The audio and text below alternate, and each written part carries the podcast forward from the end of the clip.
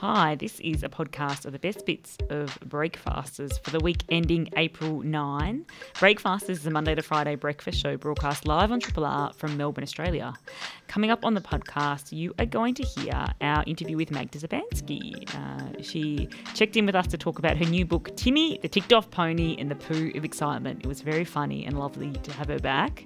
Uh, we also talked to Jackie Tang, who reviewed the book All Who Live on Islands by Rose Lu. Uh, Daniel and I talked about what it's like broadcasting from home and might have had a bit of a mean girls moment with Sarah. And also. by, by accident. Yeah. and also, um, I um, discovered uh, mystical animals near where I'm living. Uh, we also chatted to Matthew McKay, who's a Triple R subscriber living in Italy, about what it's like for him living in lockdown over there. And for feature creatures, we chatted to Simon Hinkley about Portuguese millipedes. Triple R. Magda Szubanski is a multi award winning actor and producer whose highly acclaimed best selling memoir, Reckoning, won the New South Wales Premier's Literary Award and the Australian Book Industry's Book of the Year in 2016. She's just released her first children's book, Timmy, the Ticked Off Pony and the Poo of Excitement, and the beloved icon of Australian screens joins us on the line now. Magda, welcome back to Breakfasters. Hello, how are you? Really Good. swell. Um, Good. What is it about? Well. yeah, exactly, in all the right places. So what What is it about? Uh, they transported you in from 1953. Precisely. Well, that's right. In isolation, I've regressed. Uh, what is it about this project and the tale of Timmy's poo of excitement that was uh, busting to get out of you? well, uh, uh, my friend Kristen, who is actually the person who came up with the phrase "foxy moron," which I then passed on to Gina and Jane, has a knack for um, for nicknaming and uh, phrase making. And she observed that you know I'm quite good natured. I'm sort of round and small and cute, but in certain moods, I'm like a little effed off Shetland pony. and you know, can I say the f word? You can. Yeah, go on. Oh yeah. So she she nicknamed me. Uh, she said, "Oh, you're like a little fucked off Shetland pony."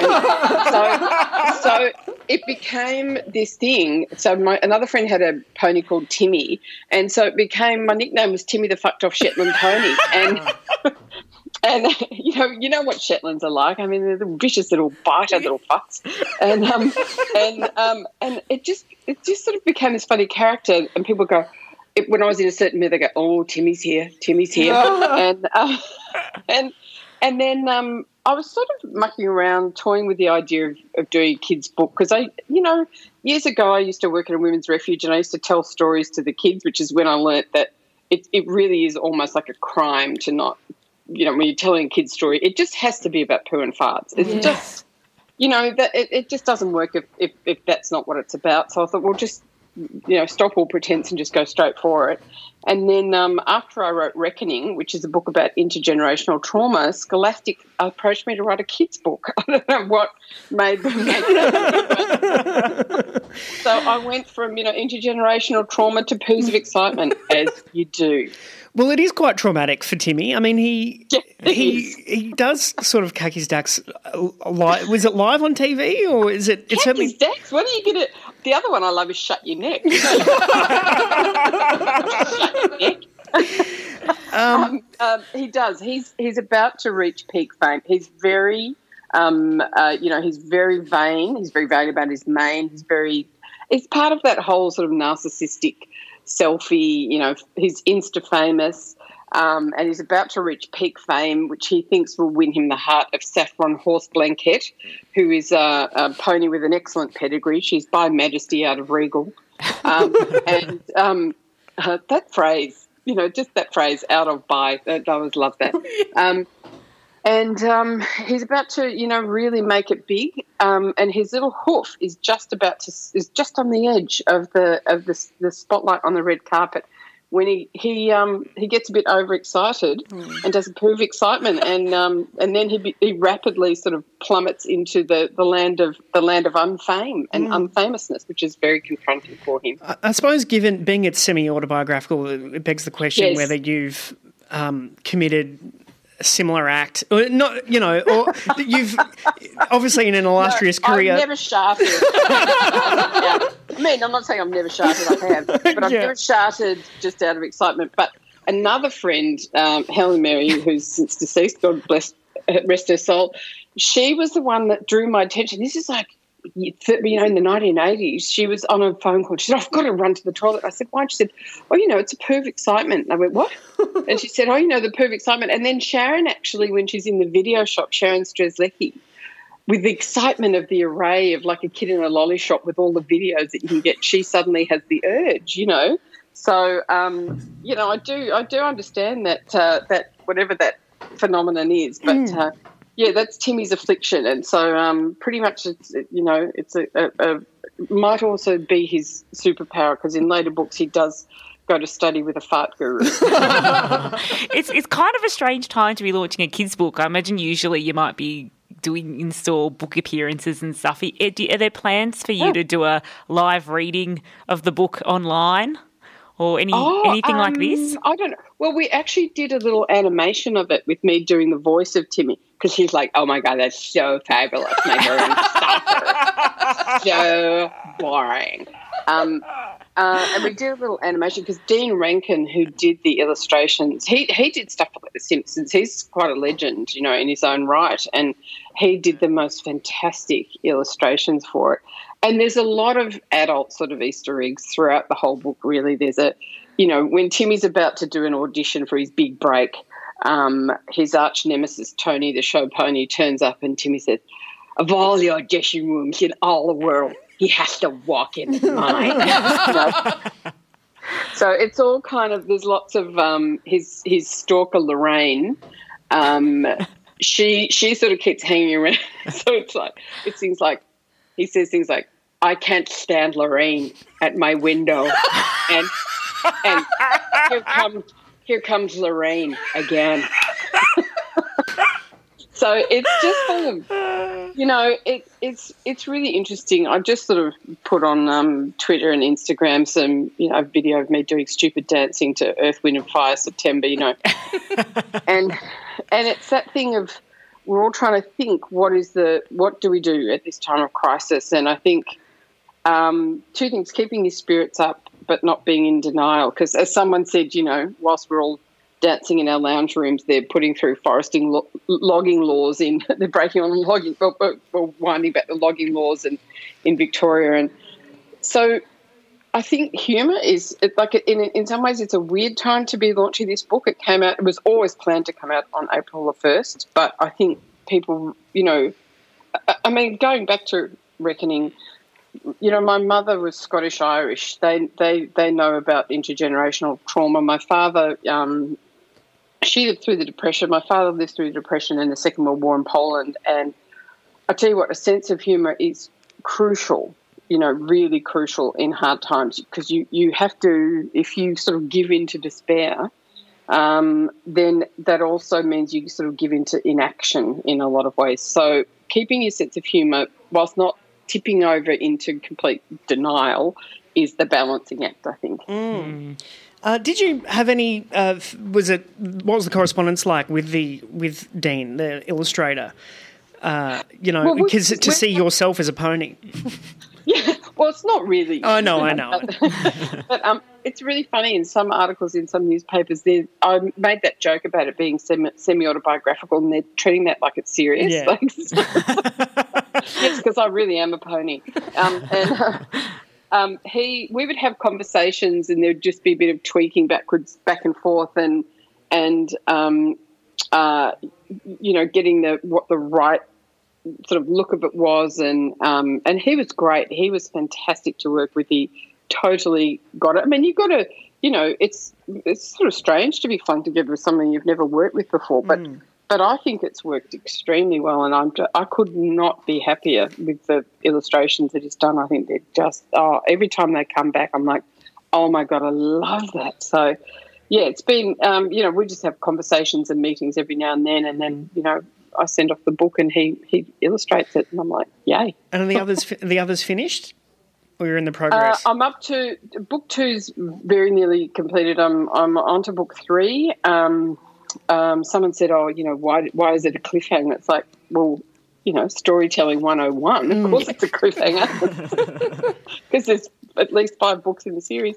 Um, but um, uh, yeah, it's really, you know, um, really been great working with Scholastic. I mean, they know this stuff, you know, they know what they're doing. So I feel I'm in very good hands, and uh, it's just been fun, really, really fun. And just on the reading it to kids, that that voice that you did with the, you know, poo happens. Yeah. Oh, Yeah, yeah. So is that is that the best? You know, do you have any advice for reading to kids, like to really amp up it, amp up the performer ability and Um, land the oh, story? gosh. Um, um, well, a lot of kids can read it themselves, um, and um, some of them are doing their own voices for it. Uh, but I think, oh, look, you, you know, I would never put that pressure on anyone to to be the. To, to, to feel like you have to be a performer To be Magda. You know?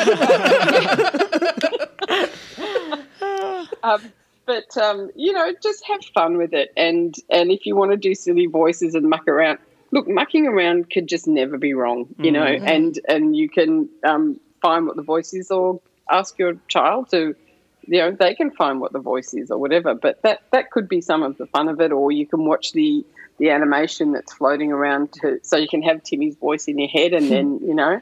Either imitate it or not, or whatever. All right. Well, Timmy the Ticked Off Pony, in the poo of excitement, is uh, it's out now through Scholastic, and we've been speaking with Yes. its author Magda Szubanski. Go on. Thanks, that is the euphemistic title, yes. That's right. Thanks, Magda. You're very welcome. Thank you. Independently yours, Triple R. 102.7.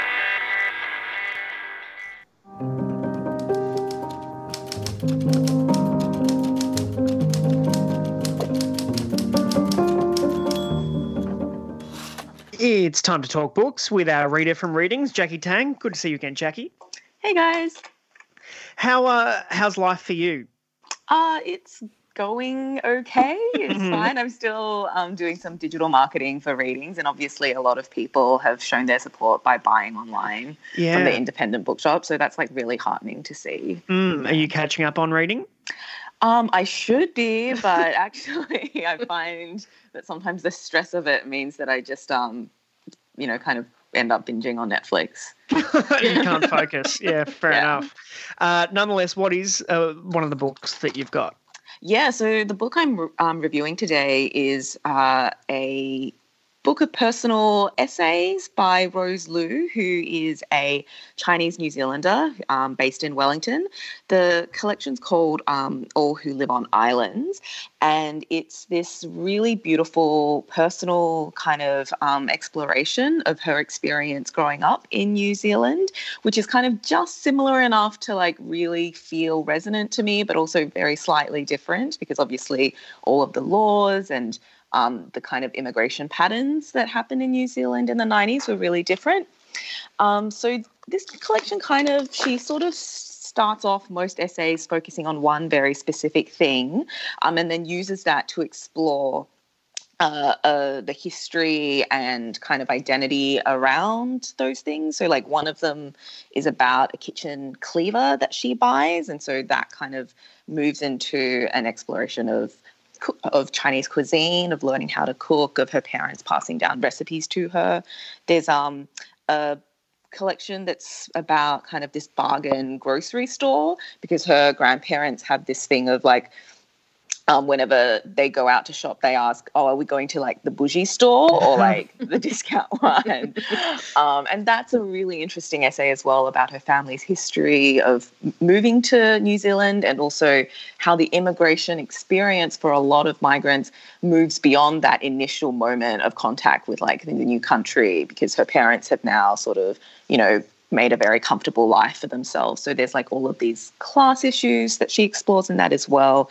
She's also got some really funny stories about um, her rom- her romantic entanglements um, in Rang- in Wanganui and then in Wellington. Um, she's just a really I kind of want to say that her voice is extremely warm. Like she's the kind of writer that when you read her, you just sort of want to give them a hug. Um, Please, no touching. no touching. No, no, I would never. Um, respect the author. Yeah, she's kind of, I guess the warmth kind, I was trying to figure out when I was reading it where that warmth comes from. And I think what it is, is it's empathy, but also tempered by like a clarity of your subject matter. And that's what she has. She kind of sees everything really clearly and then has the technical writing skill to write about it um, with spareness but specificity. So it feels like when you read a particular sentence about her grandparents, she's picking out all of the very important details that provides a full sketch of their lives and it allows you and it draws you in to kind of want to imagine what the rest of their life is like. Um, she's also just really funny. Like she's kind of got that Hera Lindsay Bird sort of like razor sharp um, wit in some of her stories. So she goes from like one story where her mother's telling um, her mother's talking about, oh, you know, I never want to be a burden to you and your brother if I'm ever like, you know, in a um, health state. Uh, just pull the plug on me because she's been hearing stories from China about like people who've gone into financial ruin trying to support their family. Um, and I was reading that and thinking, oh my gosh, how emotional. Um, and then she talks about, she goes into an anecdote about how her grandmother um, was hit by a car, which isn't funny, but then how the next day the headline of the Wanganui Chronicle read 70 um, year old woman hits 80 year old woman. she's just, and she, she's got that like that sharp turn where she'll go from one thing, and because she has that technique and that specificity, she'll pick out the exact right thing to kind of like undercut it. Um, with a sense of humor. Is there a standout essay? Um, I think that Cleaver, the one about food, is so great. She talks about how, like in Chinese, um, the action word for like how you chop with a cleaver means uh, is to is quick. Like that's how you describe a cleaver that it's quick, and that's how I think she writes as well. Like she has a swiftness to her, um, where it feels like she's just like skimming the surface, but actually it's more just that like you're carried along in um, the motion you know that sort of like really addictive like i need to read the next page kind of motion. And also she just writes about food brilliantly. Like i really want to read a book about like food just from her as well. Yeah. um, and what, what about this is, uh, is there a hiking trip? There is a hiking trip yes. There are multiple hiking trips. That's one's uh, kind of embedded so she she go, yeah she does go on hikes a lot actually. There's one about hikes um, and like her relationships and then there's one actually the final essay which is incredibly um, powerful which is all a second person um, kind of conversation with her younger brother um, and his mental health. And so she goes on hiking trips there to kind of like and like they talk about his health on those on those hikes She's also got a really great essay about yoga as well that actually made me kind of want to do yoga. Did you know much about Rose Lu before? No, I didn't. And I'm kind of surprised because I feel like this is exactly the kind of essay collection that if I'd heard about, I would have rushed out to buy and read. Um, and this book actually came out in 2019 in New Zealand. I think there's some kind of slight disconnect between Australia and New Zealand, even though we share so much kind of similarities, probably because New Zealanders don't want anything to do with Australia, which I perfectly understand. there is a slight dig to Australia in this book as well, oh, which I appreciated. Um, but it's also just like, I think it's strange that a book this good um, by a writer whose kind of background I really identify with as well wouldn't have come to my attention immediately. Like, I think there's some kind of gap there between what's coming out of New Zealand and what we're reading in Australia. And I think we could probably make some better bridges with yeah. our. Yeah. Uh, uh, well, maybe she'll come here to tour it when she's allowed. Yeah, maybe mm. that'd be great. Uh, she can certainly come cook with me. That would exactly. you can go on a hike when that's allowed too. I mean, uh, that won't ever happen. No. well, it's All Who Live on Islands by Rose Lu. It's uh, out through Victoria University Press. And uh, Jackie Tang, thanks heaps. Thanks, guys. Triple R. You are listening to the Breakfasters. Uh, Geraldine here at home. Uh, Daniel at home. Sarah in the studio. Yeah, what, what a time technology. we're living in. What a time to be What's alive. That? Just technology. Yeah. Isn't it? Uh, it's been pretty exciting. We've been um, broadcasting. I've been so um, distracted at home though, kind of looking around, thinking I need to do so many things here. Um, To clean and I your know a lot of people in, in lockdown have been getting things done that they've, you know, like uh, things that they've always meant to have done. Like, you know, people are planning things and, um, you know, rebuilding things and whatnot. And my place is just a mess. Um, have you guys managed to achieve anything while you're on? Oh look, D- Dad. D- Dad sent me. Dad's going through boxes, and he sent me. He found a school report. He- So he also is going through his. Everyone has a box of wires. So he's he's found an unusual wire, and he's asked me, "Is this yours?" I'm like, God, I don't. Yeah, it's like, yeah, I've been looking for that plug. Anyway, uh, he also yeah sent through a year seven school report uh, for textiles. For textiles. Textiles. What did you Yeah. make? Uh, Daniel worked well on developing his sewing machine skills. However, his pin cushion could have been neater. oh my god, we we made pin cushions as well. Was that just Yeah, this bog standard? You know what I seven? think? I think I got too ambitious from memory trying to stuff it because it was so much fun stuffing, and I put too much stuffing in the pin cushion. But I also just wanted to mention because I've I don't spend a lot of time in here, but I got given um just looking around the room, uh, which I have to tidy up. Uh, there's a Jesse's mother was given by my mother. This, this is very embarrassing. A, uh, a a blanket when I was a baby that I used to chew. Oh, I Right. had one of those. So a huge blanket, and then I chewed it down, like chewed it, munched, munch, munch, munch, munch, Yeah. to like this sliver of a piece of fabric. And then Mum gave it to Jesse's mum, and I'm like, that's weird that you would do that. But anyway, uh, so Jesse's mum had it, and she's recently given it back to me. Uh, except she's sewed it on as a cape for a toy. Oh, that's so cute. It, well, it is, except it's the goddamn ugliest toy I've. I mean, this is. I'm going to call. I'm to. I think it's an owl. I I'll think call people it need to see this. It's like how Olive the owl, maybe. how would you Uh, describe What and is then- that face? It's well, I- I don't know. I guess that's a beak, or I mean, anyway, that's the that's the sort of.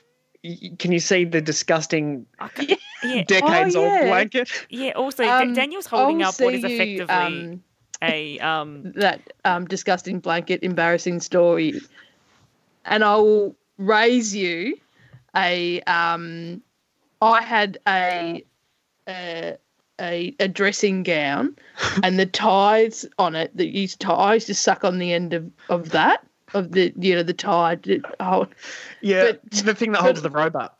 yeah, yeah, you know the thing is together.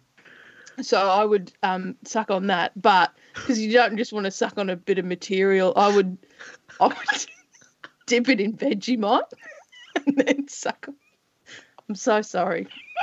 Anyway, I've grown up fine. Everything's fine. That's so upsetting. oh my god! Oh, Sarah's back. Oh, that's a relief. Yeah, that whole Um, time without you guys, it was just uh, I had no idea that they couldn't hear me, and um, I've just been talking over the top of Daniel and Geraldine that whole What, time. oh, what have you done? I've just been talking over the top of you. Yeah, we Because can I- see your mouth moving. Yeah, and but no one like, said "Oh." anything. You got to tell me. I can't. You all do. you just kept talking. Yeah, we figured we we were more concerned with the listeners than with you. Yeah, so I think for the figured- listeners to know that I was just talking over the top of you randomly wasn't part of the planned show. I was like commenting and stuff, and you guys just keep talking. I'm like, this is so weird. It's like they've just been little bitches and locked me out of the conversation, which has never happened before. We were very main girls. Yeah, it was was just very oh, mean yeah, girls. Sarah's saying something, but whatever. We'll I carry know. on. Bloody hell. Sorry, listeners. And I love this is the bit where we're like, oh, let's just talk about how good it's been working from separate spaces. And then I'm just talking over the top of you, which the listeners can hear just because you couldn't hear it. Oh, really? Yeah, Sorry. of course they could hear it. Oh, yeah, of course. That makes sense. Yeah, no, that's all right. And then you, then you just give me a thumb. You both just give me this thumbs down halfway through some monologue, and I'm like, like you voted me off the bloody breakfasters. um, can I just tell you too? So, for those who are um, playing at home, Daniel is sitting in a darkened office, right? And his face is illuminated by a single light. And you can see the slither of a bookshelf behind him and a map of what I think might be New York. And all morning, every time I've looked at Daniel, this has been this has been in my head. Um, I hope you can hear this at home.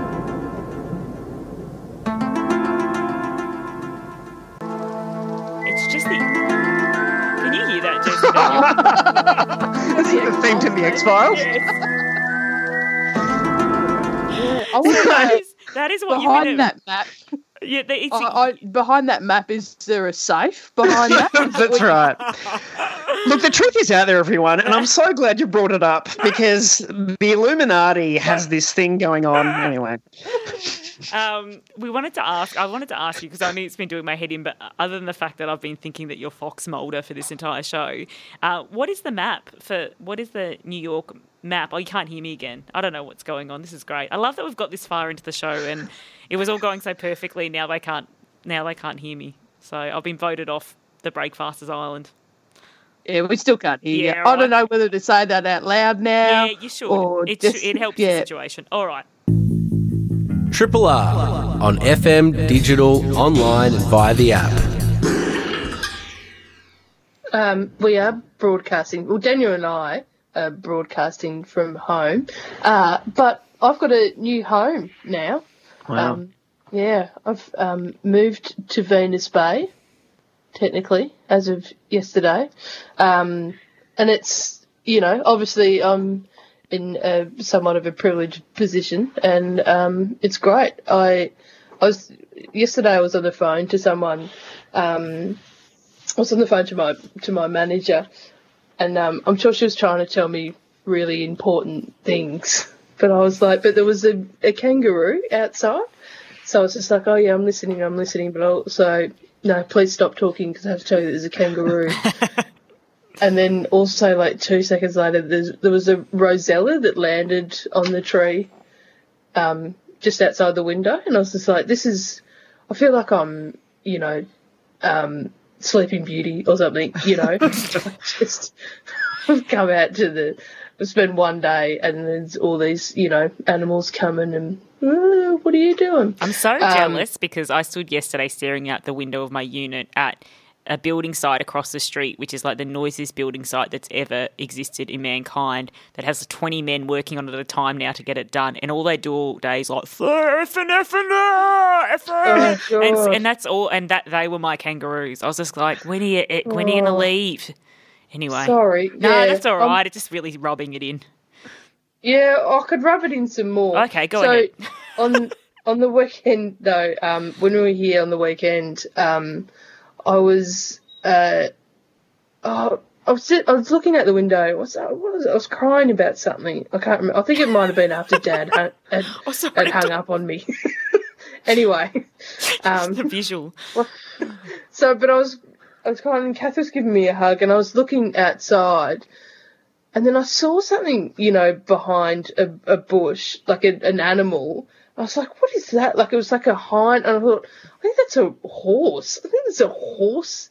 Like, and I'm like, that, that can't be a horse. And I thought, I'll just wait for it to come round to the other side of the bush.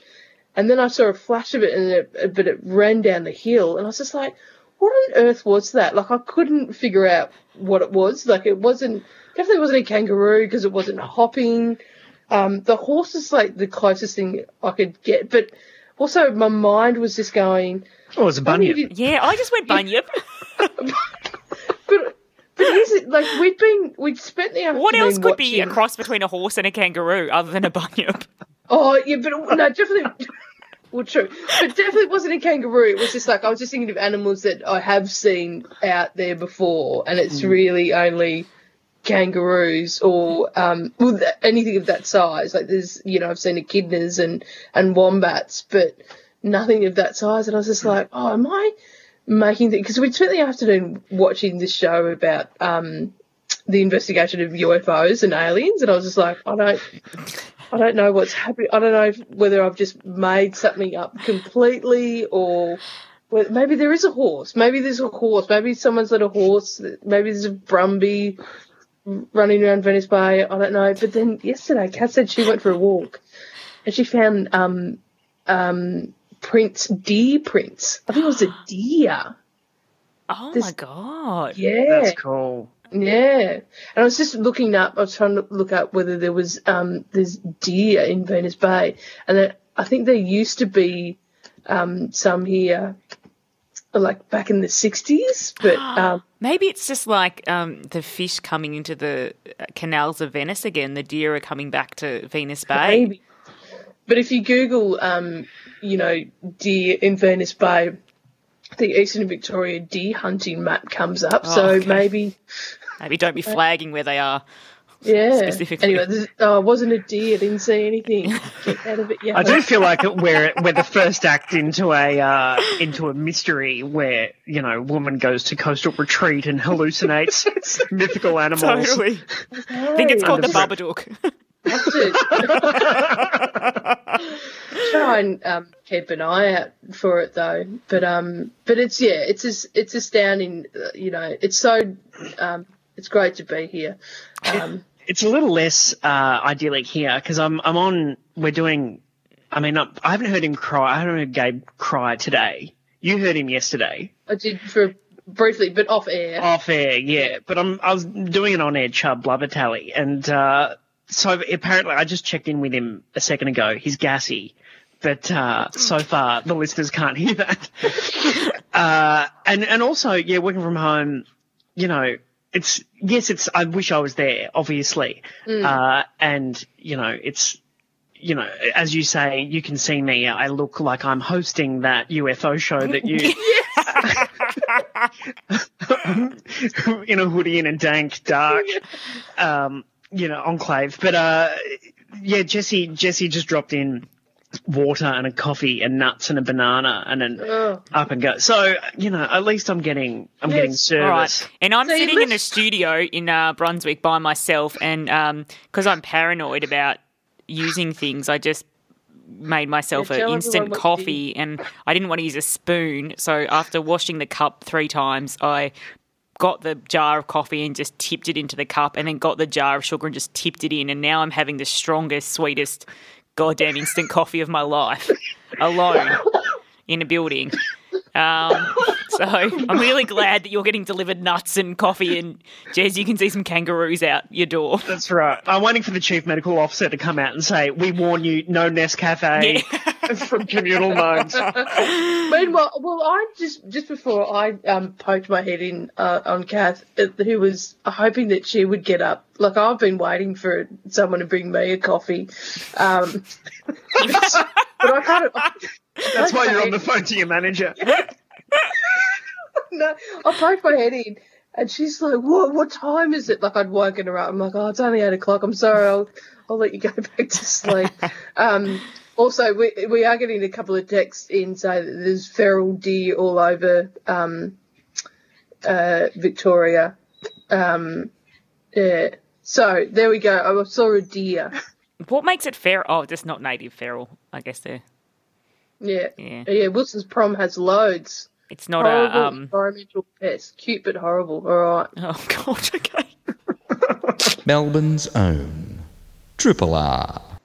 Italy has been devastated by the coronavirus pandemic, recording the third highest number of total cases behind the US and Spain. Here to tell us about life under lockdown in the country is Triple R subscriber and listener Matthew McKay, who's been living in Italy for the last 16 years. Matthew, welcome to Breakfasters and thanks for speaking with us. No problem. Good morning, everyone. Good morning. It's it's a, well, I have no idea what time it is over there. What time is it over there? It's uh, about quarter midnight. Okay. Well, thanks for staying up for us. It, it it's it's enough. Uh, you know, we pick up bits and pieces from the news, but where are you exactly, and what's it like on the ground there? Well, okay, I'm in um, a little town called Bertonico, which was one of the uh, the first of the 11th, uh, 11 towns that was in lockdown at the time when it happened here on the 21st of uh, February. Um, we're about 50k south of Milan, to tell you the truth. And uh, but here it was very weird. What happened is uh, on the 21st of February, you know, there was uh, the rumours. We heard a lot of uh, news coming around that a case had been caught. Um, a case a case had been happened just in a small town away from us called Codogno. And then from that night to the next day, we were in complete lockdown. They closed all the all the roundabouts around. They put the military around the roundabout so no one could leave, and we were just enclosed in these with all these other towns around, and it was it was a very weird sensation to tell you the truth. Terrifying. Very weird. Yeah, yeah, it was. It was. It's just strange. You know, the times when uh, we were going through this, you know, we were allowed to move around inside the areas, but you weren't allowed to go outside the areas. It's just very weird. And how long have you been under lockdown? Uh, we're in our seventh week now. Yeah, and and so Italy was sort of ahead. It, it's hit Italy hardest and Mhm. earliest. Uh, do you have any sense of why that is?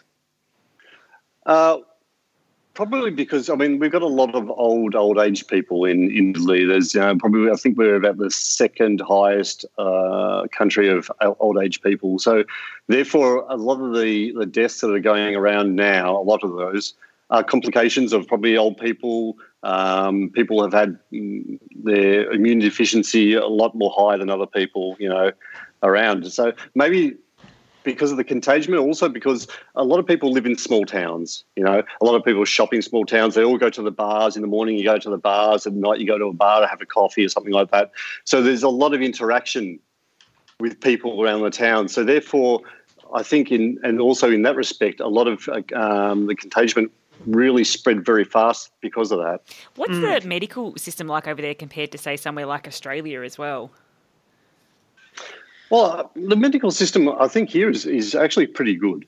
I mean, we don't need to, it's not like you've got a, a private, uh, you have to have private insurance and everything to go to a hospital. You know, you go to a hospital, they'll treat you, and you go back home and you don't really have to pay anything, you know. So the medical system is quite good. The only thing that they had problems with at the start was supplying the doctors and nurses with the the um, the masks and and everything they needed to combat this thing. And they, they were seeing a big problem at the start and also at the moment with with supplies. You know. Have you seen anything sort of touching and heartwarming in the as as Italy faces this crisis? I suppose there's a, lot more solidarity around the people at the moment. Everyone's very, very weary now, and, and most people have uh, are going along their lives um, day by day. It's it's it's a bit of a, a, it's a very strange period to be in at this point in time because you're living a Groundhog Day uh, scenario every day because you're inside your house. Um, a lot of people are working from home and smart working, so the half of the companies are open, half of the companies are closed. Depends on what you actually do and what you actually uh, what your work is, and you're living basically inside your house, and you you can't go outside anymore. Um, you've got uh, uh, you have to have a permit to go to go shopping. You have to have a written permit. So you, you can sign this yourself, but if you get stopped by the police and you don't have a, a reason why you're going around, you'll get fined, How do you, which is correct. Oh, I was just going to say, I'm kind of interested in what your how your life has changed personally. So, what do you do? I mean, I don't even know what do you do in Italy. Why are you living there? Um, and what was your life like prior to this, as opposed to now? Uh, well, I work in a, in a logistics company here in in uh, in Italy as a manager here. Um, beforehand, I- in Australia, that was many years ago. Obviously, I was working as a printer. um, now, with my wife, I've got two small children. Uh, you know, one is twelve and one is ten. So, our, our lives at the moment is is basically working from home, working in the computer. Uh, the children having their lessons on on on the internet as well at the at this point in time. So basically, you're you're half a, you're a teacher. You're you're working uh, all day. Uh, you clean the house three times a day. You're messing up the house three times a day. it's a continual continual circle. and th- there is some cautious optimism in Italy now, isn't there? Just recently. Yeah, well, over the last uh, couple of days, it seemed to plateaued. It seems to be plateauing a little bit now. You know, the cases are still there, but they're stabilising. The deaths are still quite prevalent, but they are uh, diminishing slightly. Slightly. So there seems to be a bit of a light towards this tunnel. Not we don't still know when we'll get out of here and when we'll be able to to uh, get out of the lockdown. But uh, we were probably one of the first in Europe actually to close our borders or uh, close our zones. You know, other other countries were at least two three weeks after us, and now like Spain and others, they're they're suffering as well. Do you have a sense of how Italy might change, or your day to day life might change when this ends? Yeah, I was thinking that the other day that after it all goes and finishes, and we're allowed to freely move around, I think people will be very, very cautious about what they do. And if they're going to go to the cinema, if they're going to go to concerts, you know, if they're going to go where there's going to be a lot of people, I think people are going to be very, very um, scared, not scared, but cautious about going around their daily lives as they as it was before. You know. It's kind of been interesting seeing how Australians have responded to our our, our, semi lockdown. Uh, just culturally, what we'll do, whether people are still going to their beach houses on the weekends, and it's about to, you know, be Easter here, and people have apparently taken off already to their beach houses. And uh, ha- do you think there's culturally, culturally, how have Italians responded to this? Do you think differently to say how you think maybe Australians might, if at all, if there's any difference? Like, do you think there's been a different Oh. level of resilience or attitude towards it?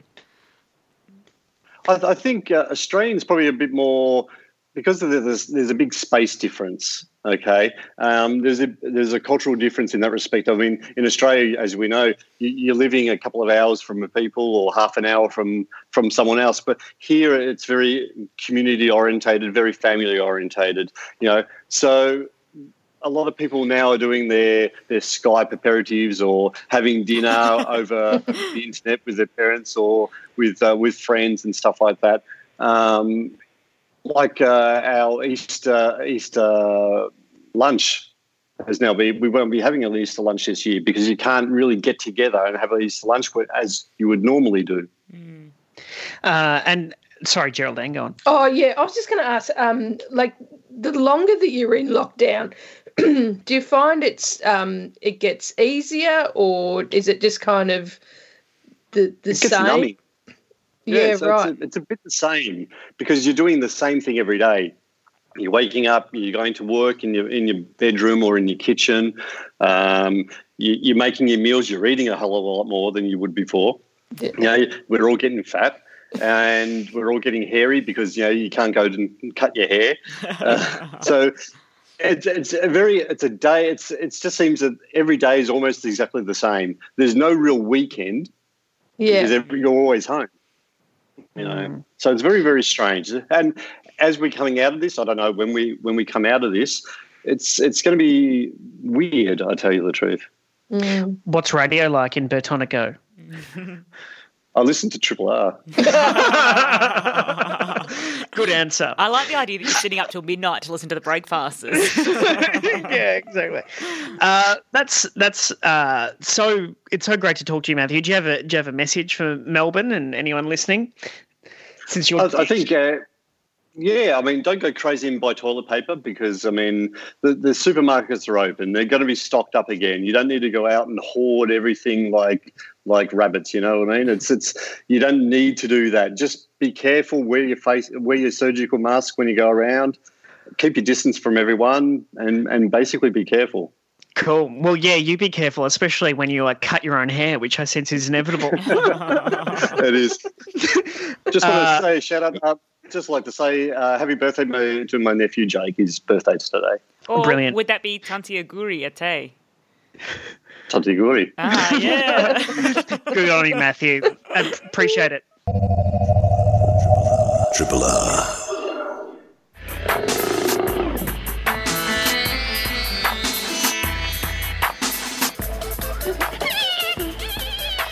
We are joined on the line by Simon Hinkley, who's feature creaturing from home. Hi, Simon. Morning, everybody. Good Morning. morning. Uh, Melbourne Museum is presently closed to the public. How do you do your thing remotely? Well, what's actually been good for me at the moment is um, I got to take a museum laptop home, and because everybody is self isolating and stuck at home in their garden or going for a walk in the, their nearest reserve, people are still sending in lots of images of things that that they have uh, photographed. So it's actually been really interesting for me because I'm stuck at home looking out the window, but um, I'm still getting lots of identifications to do and things like that. and also, as I was just saying to to Geraldine before, um, uh, I'm getting to do all the jobs that I've put off for a long time that are, are, more tedious or less interesting. So now that I've got the time and can't get to the collection, I'm doing lots of jobs like that at the moment. Oh yeah. How much have you have you reduced your inbox? Uh, no, surprisingly, it's still the same.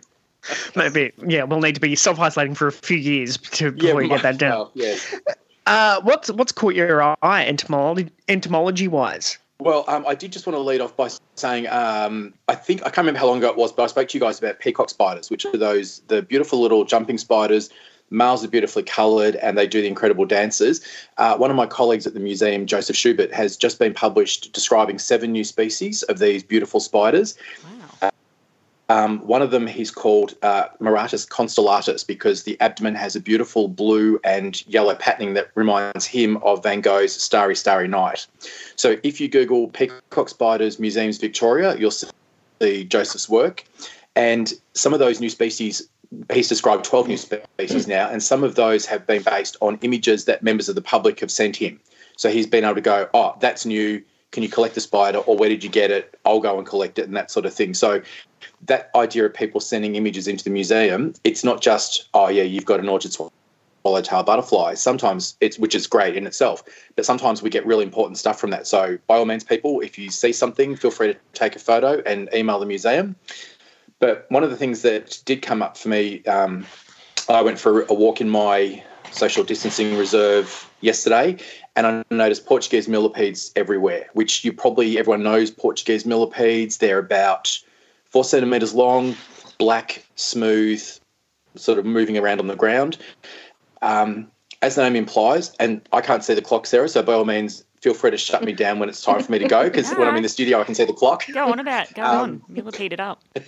Um, so, as the name implies, the Portuguese millipedes are from the Iberian Peninsula, which is Portugal and Spain. And we have a very similar climate. So we have a what's called a Mediterranean climate in southern Australia. So they've gone gangbusters here. They were accidentally introduced in the 50s. Um, we have lots of native millipedes in Australia. Uh, for example, in the rainforest in Queensland, there's a species that's up to 20 centimetres long. And basically, the millipedes, I'm glad I can still see your face there. that would get a reaction. so some of the ones in Australia have really beautiful colours, and they're actually doing really important stuff because they feed on decaying leaf litter, um, rotten wood, that sort of thing. So they're doing a good job. But the Portuguese millipedes are the ones that when you go to have a shower or they come into the house, they're in your garden. And the reason they're going off at the moment is they it's the mating season and they're really triggered by the first decent autumn rain. And you'd all remember about a week ago, we had those two nights of really heavy rain, and they have gone gangbusters. So they're all getting together to um, to reproduce. The males have a, a specialised pair of legs they use to, to transfer the sperm. So the female will then lay a couple of hundred eggs, and when they hatch, the they don't hatch as a little mini millipede with hundreds of legs. They actually hatch uh, first of all with no legs, and then they go through a series of molts. So as they they molt or shed their skin, um, each molt gets more body segments and more legs. So it's this really interesting process of of sort of lengthening and adding legs, not just a, a little mini millipede. Huh. But at one stage, they're a legless millipede. Yeah, yeah. Hmm. And I get and sorry, yep. No, I also just want to ask the word milli meaning thousand, but that you know how many legs do they have? Is that a misnomer? It is a misnomer. Um, the the Portuguese millipede has a, uh, about 50 body segments, so it'll be around about 100 legs. There are millipedes with 350 pairs of legs, so you can get up to at that 700 range. But um, yeah, you're right. There's no one. There's no millipede with a thousand legs. Um, and also, I guess in the same vein, centipede, which is in, in French would be 100 legs, or maybe it's a Latin root. But um, some of those have 23 um, body segments. Some of them have a lot more. Some of them have 180 pair, uh, legs. So it's it's a it's a bit of a misnomer, but yeah, it certainly means many many legs. Okay. And if you ever get close enough, the difference between a centipede and a millipede is centipedes have one pair of legs per body segment, and millipedes have two. And centipedes have a pair of poison claws, and millipedes don't. So don't pick up either. But yeah, right. Yeah. But the reason that we get so many Portuguese millipedes in the house is they're attracted to lights. They're one of the few species of millipedes that are attracted to light. So, um, and they have been known in the past probably about the early 2000s, the train between Melbourne and Ballarat, the numbers of Portuguese millipedes were so, so huge they were covering the tracks, and the trains were having trouble getting traction. So when these things boom. And the, you get like a plague population of them, enough of them that the tra- they're just moving en masse and they can actually sort of slow or stop train movement because they're just being crushed and the trains get stuck on the on the rail sort of thing so they're really um, a huge uh, population when they get going What do they What do they eat? Do they eat gar- people's garden stuff, or are they ca- carnivores? they eat um, they eat basically uh, organic matter like sort of um, rotting vegetation uh, dead dead leaves rotten wood fungi that sort of thing They're, they can be a bit of a pest for some sort of plants and crops. They're not like a major pest, but they, they will certainly do some damage. And they've actually, I mean, I guess in Portugal, they're held in check by things like um, hedgehogs, but of course, which are very, very cute, but we don't want hedgehogs here because Australia has a great history of introducing something to control something else that goes horribly wrong. Think of the cane toad, think of the, um, the common myna, which was introduced um, to predate on a native moth that bothers grain uh, grapevines. That didn't work. We've still got the moth, and now we've got Indian common mynas everywhere. So we don't want to bring in hedgehogs. But in Portugal, they're more in balance. But here, they don't have that predator thing, so they just go crazy and they get into. I, when I was up in the little desert last year for that bush blitz. Um, peeling bark off in the middle of the national park, and there's Portuguese millipedes under the bark. So they've moved not just into the cities, but right into the bush as well, which is um, which is a real shame. How did they get here in the first place? It was an accidental introduction. So it was it wasn't someone going like in the early days. Um, there was a society to sort of make Australia more like England. So they're like, let's bring in pheasants and deer, and then let's bring in foxes for hunting. So there was a trying to make Australia like England. This was, um, I think, no one had the idea to let's bring in millipedes. That'll be great, but they get in things like um, you can imagine if there was a nursery and they get into the pot or they get into um, they're in something they can live for about two years. And so they would have got into a crate or a shipping thing a crop or something like that. Uh, there's some suggestion they might have come in ballast water when they've come in a ship and managed to get onto shore. And so they've been accidentally introduced and just gone this is the promised land. There's no predators. It's like home. And they've gone off. Hmm. So if people see anything out and about, they uh, now's a good time to flick you an email. Yes, um, your tax dollars at work keep me busy, so um, they can email. Um, oh, and also the, the museum is doing something called Museum at Home, where we're basically because people can't come to the museum, we're trying to put um, uh, 3D walkthroughs of galleries online and you know talks with experts and that sort of thing. So if you just Google museums at home, you'll you'll find us. And if you want to send images through, just send an email to ask us, as in ask us a question, Mm-hmm. ask us at museum.vic.gov.au. And it's a really good time to go and have a look in other people's gardens from the footpath, you know, see what's flying around, see what's still there. Um, have a look at some peacock spiders dancing online. Just, yeah, look at nature while we're all stuck at home. Yeah, and Portuguese millipedes maintain social distancing now and always. and I was, I was going to say they do also exude um, a, a chemical that will stain clothing, and obviously it's not dangerous. But if you were to eat them or rub your eyes, so if they're in the house, sweep them up. Don't sort of pick them up and crunch them. Just sweep them up and turf them in the bin or outside. Rightio, good Yeah. advice. Thanks very much, Simon. Talk to you soon. Thanks, everybody. Stay safe. Triple R.